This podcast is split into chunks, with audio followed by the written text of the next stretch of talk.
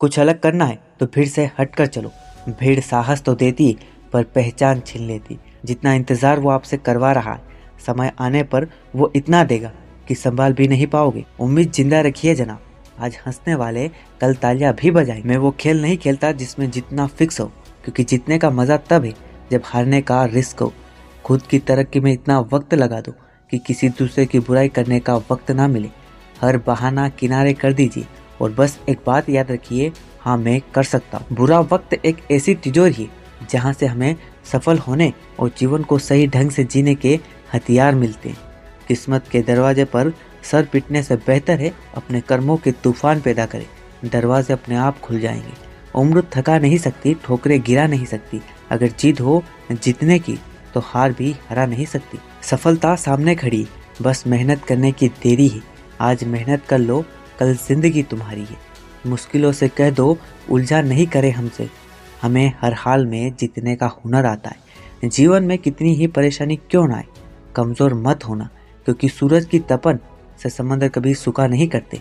मेहनत का नशा कीजिए जनाब। बीमारी भी सक्सेस वाली आएगी।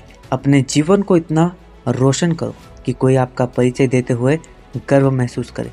समझनी है ज़िंदगी तो पीछे देखो। और जीनी है ज़िंदगी तो आगे देखो। अपने संघर्ष को अपना जुनून बना लो। जब तक वो तुम्हारी कहानी ना लिखते। जो कुछ हमारा है, वो हम तक तभी पहुँचता है, जब हम उसे ग्रहण करने की क्षमता विकसित करते हैं। ब्रह्मांड की सारी शक्तियाँ पहले से हमारी हैं। वो हम ही हैं जो अपनी आँखों पर हाथ रख लेते हैं और फिर रोते हैं कि कितना अंधकार है। उत्साह प्रयत्न की जननी है।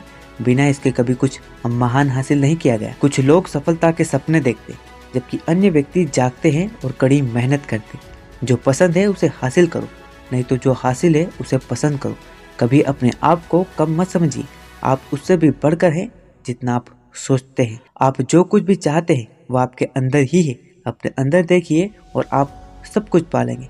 मैं हर उस व्यक्ति का आभारी हूँ जिसने मुझे ना कहा, क्योंकि इस वजह से मैंने खुद किया। धैर्य का मतलब इंतज़ार नहीं होता, बल्कि सपनों के लिए काम करने के दौरान अच्छा नज़रिया रखने की काबिलियत से